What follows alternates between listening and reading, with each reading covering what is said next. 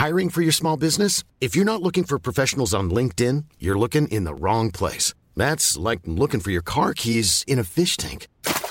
LinkedIn helps you hire professionals you can't find anywhere else, even those who aren't actively searching for a new job but might be open to the perfect role. In a given month, over 70% of LinkedIn users don't even visit other leading job sites. So start looking in the right place. With LinkedIn, you can hire professionals like a professional. Post your free job on linkedin.com slash people today. Formandsskifter, der kommer på ryggen af partier, der er splittet, bliver ofte meget grimme. Og det bliver også ret grimt, hvis der ikke er sådan en klar affølge i et parti. Så, så kan det komme til at gå rigtig, rigtig galt. Nye Borgerlige har her i starten af året forsøgt at få en ny partiformand. Men det er mildest talt gået ret dårligt. Lars Bøge Mathisen, han er ude igen, og Pernille Vermund, hun er tilbage. Jeg er nok ikke øh, den første kvinde i verdenshistorien, som øh, er blevet skuffet over en mand, eller til og med skal rydde op efter en mand. Men hvordan kan man egentlig få en ny partileder, uden det går galt? Sammen med Altingets politiske kommentator Erik Holstein dykker jeg i dag ned i historien for at finde eksemplerne på de rigtig gode og de rigtig dårlige partilederskift. Vi skal blandt andet forbi skiftet fra Svend Auken til Poul Nyrup, fra Pia Kærsgaard til Christian Thulesen Dahl og fra Helle Thorning til Mette Frederiksen. Jeg hedder Karoline Tranberg, og du lytter til Altinget Azure. Ja, der sker jo det, at øh, Pernille Vermund simpelthen smider tøjlerne. Øh, det var lidt overraskende, hun gjorde det på det tidspunkt. Hun har godt nok proklameret, at hun ikke var levebrødspolitiker og så videre. Men jeg tror, at de fleste havde forventet, at hun ville fortsætte et pænt stykke tid endnu. Ja, hun havde ligesom mistet gejsen, og hun var skuffet over valgresultatet, og øh, hun var også skuffet over, at øh, Blå Blok sådan, lå i ruiner.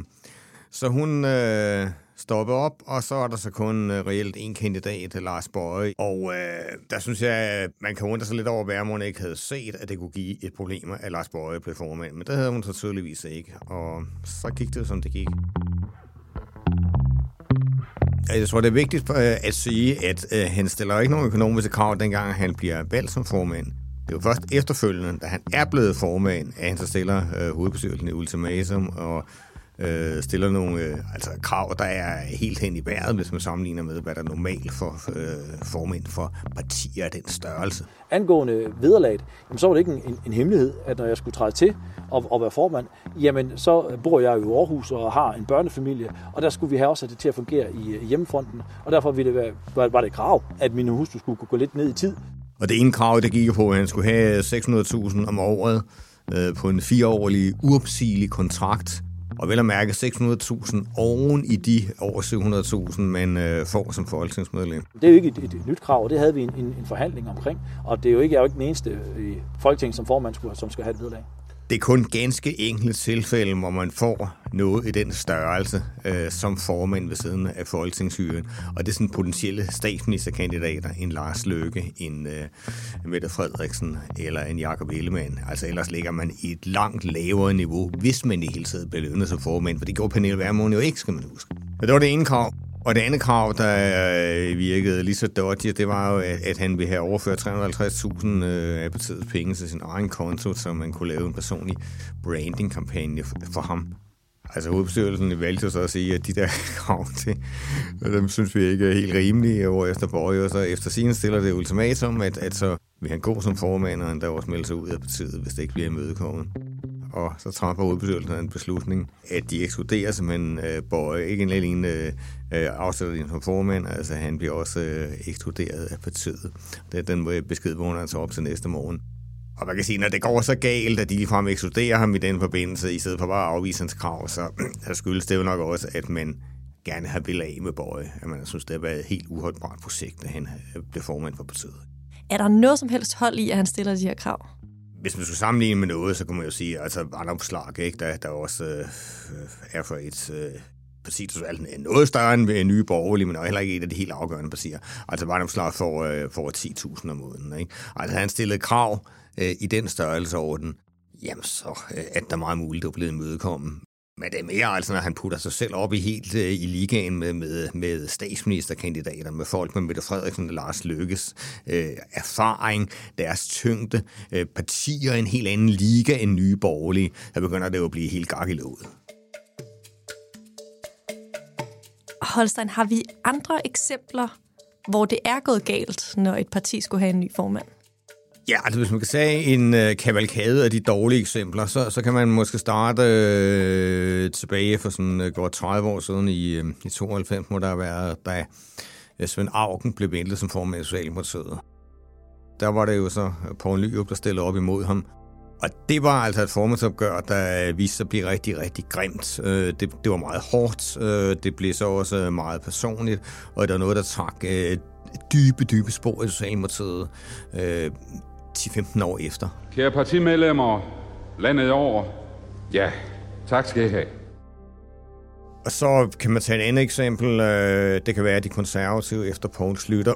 Det var øh, kort tid efter årsdag i starten af 90'erne, hvor Slytter gik af som følge af Tamilsagen. Der er ikke fejret noget ind under gulvtæppet.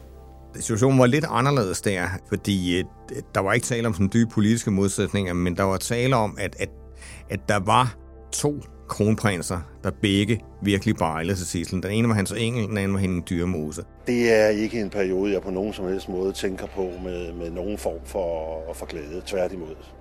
Og der kommer altså en ret intens magtkamp mellem dem, der endte med Engel vandt. Men så sker der jo det, at Engel ryger ind den der betonklods på motorvejen og må gå som formand. Kort efter klokken halv to i nat kørte Hans Engel galt her på motorvejen lidt nord for Lyngby ved København.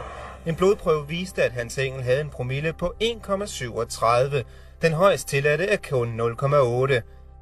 Og der kommer der så en ny øh, magtkamp i de konservative, der også kommer helt ud af kontrol, fordi der ikke er nogen planer på det formandskifte der.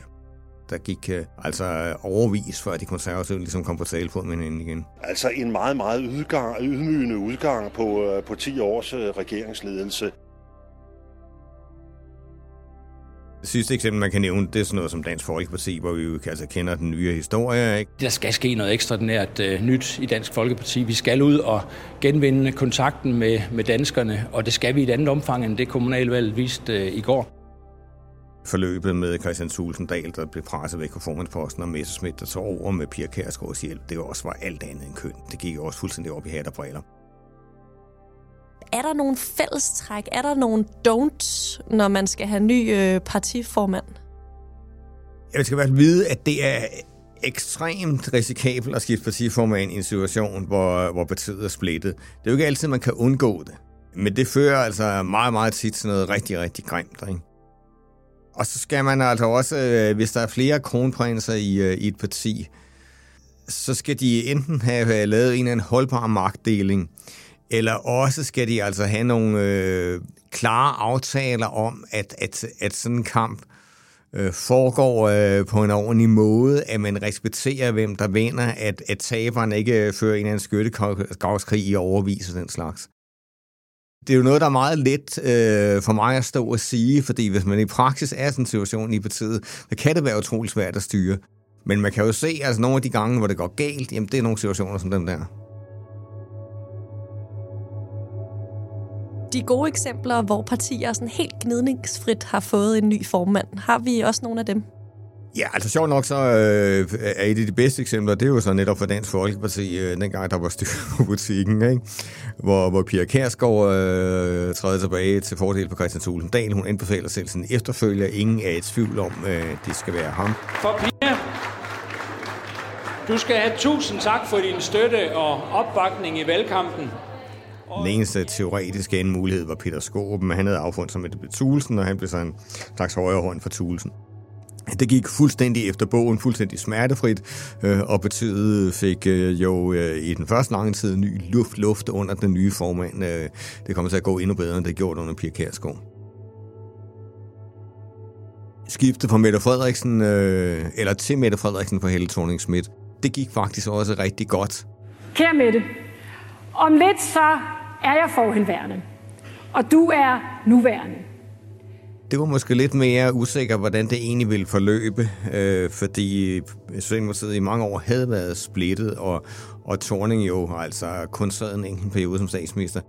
Men der var sket det, at, at, at der var faktisk øh, forskellige formandskandidater, der bejlede til posten der. Der var Mette Frederiksen, der var Nikolaj Varmen, der var også en periode Nick Hækhoff, der var inde i spillet.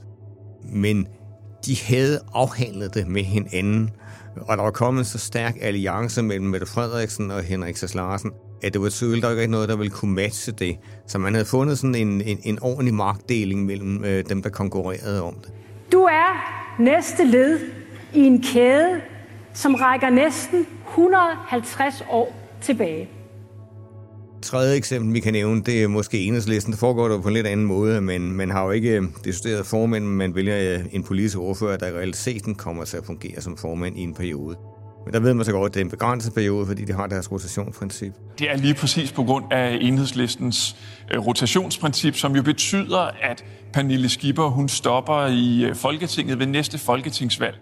Denne her gang, sidste gang, hvor Maja Villersen kom til, var der faktisk kampvalg mellem Maja Villersen og, og Søren Søndergaard. Den nye politiske ordfører, det bliver uh, Maja Villersen. Men der var ikke nogen store politiske forskelle imellem dem, og, og øh, altså Søren Søndergaard affandt sig uden videre med, at det var gået, som det gjorde, og han har ikke på nogen måde været illoyal over for, for mig.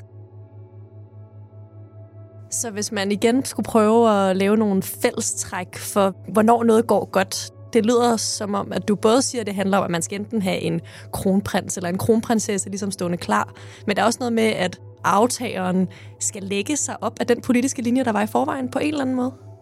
Ej, det behøver man ikke øh, nødvendigvis, altså fordi altså Mette Frederiksen ændrede jo faktisk linjen øh, i forhold til Thorning, lagde klar afstand til, til sin forgænger. Men det er mere et spørgsmål om, at øh, der ikke kommer alt for store politiske splittelser i forbindelse med et forhåndsskifte. Og frem for alt, der ikke kommer alt for store personlige øh, modsætninger i forbindelse med et forhåndsskifte. Det er det, man ligesom skal, skal have på plads. Og så kan man sige, at altså det helt elementære, det er jo øh, spøjs at skulle sige det hele taget. Men det helt elementære, det er selvfølgelig, at man også har en egen formandskandidat. Det var problemet hos Nye Borgerlige, det var, at de havde jo ikke nogen egne formandskandidater efter Værmund. Nu står vi her og prøver på at lave en eller anden slags øh, guide for Nye Borgerlige. Der var der ligesom et, et valg, der øh, ikke gik, som de havde regnet med. Er det muligt at planlægge sig ud af det her? Ej, til en vis grad er det, fordi jeg synes, at, at, at det burde have stået klart for Pernille Vermund, at der ikke var nogen ordentlige øh, aftager. Det er gået fuldt for hende, at hun kunne tro, at Lars Borg Mathisen vil være en, en god efterfølger, hvis hun hele tiden har troet det.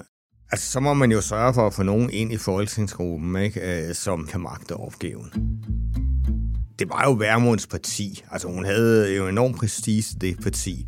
Så hvis hun insisteret på, eller den eller den kandidat, er vi altså nødt til at fremme, fordi øh, det ser jeg som en, en mulig efterfølger, øh, så havde hun garanteret også fået det sådan. Nu vil hun jo så alligevel være formand. Hun vil til med blive i Folketinget efter næste valg, mm. siger hun i hvert fald. Er der nogle partiformænd, som du kan huske er gået for så at komme tilbage igen? Nej, det kan jeg umiddelbart ikke øh, komme i tanke om. Det er jo et ret unikt øh, forløb hos uh, Nye Borgerlige.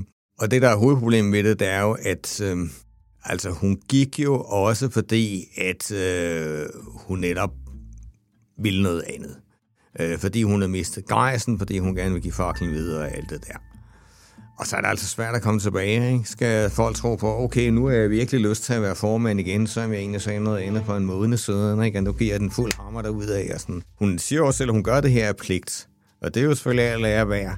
Men altså, om pligten ligesom kan bære igennem, og det også kan betyde, at hun kan øh, få den begejstring, øh, som hun kunne øh, mobilisere folk med en lang periode, øh, det tvivler jeg meget på hun skal være helt enormt heldig og en helt enormt dygtig for øh, på nogen måde at kunne få partiet ind igen. Tak fordi du lyttede med til Azure i dag. Vi spillede klip fra DR og fra TV2. Mads Aarhusen og Clara Vestergaard var med til at lave dagens afsnit, og jeg hedder Karoline Tranberg.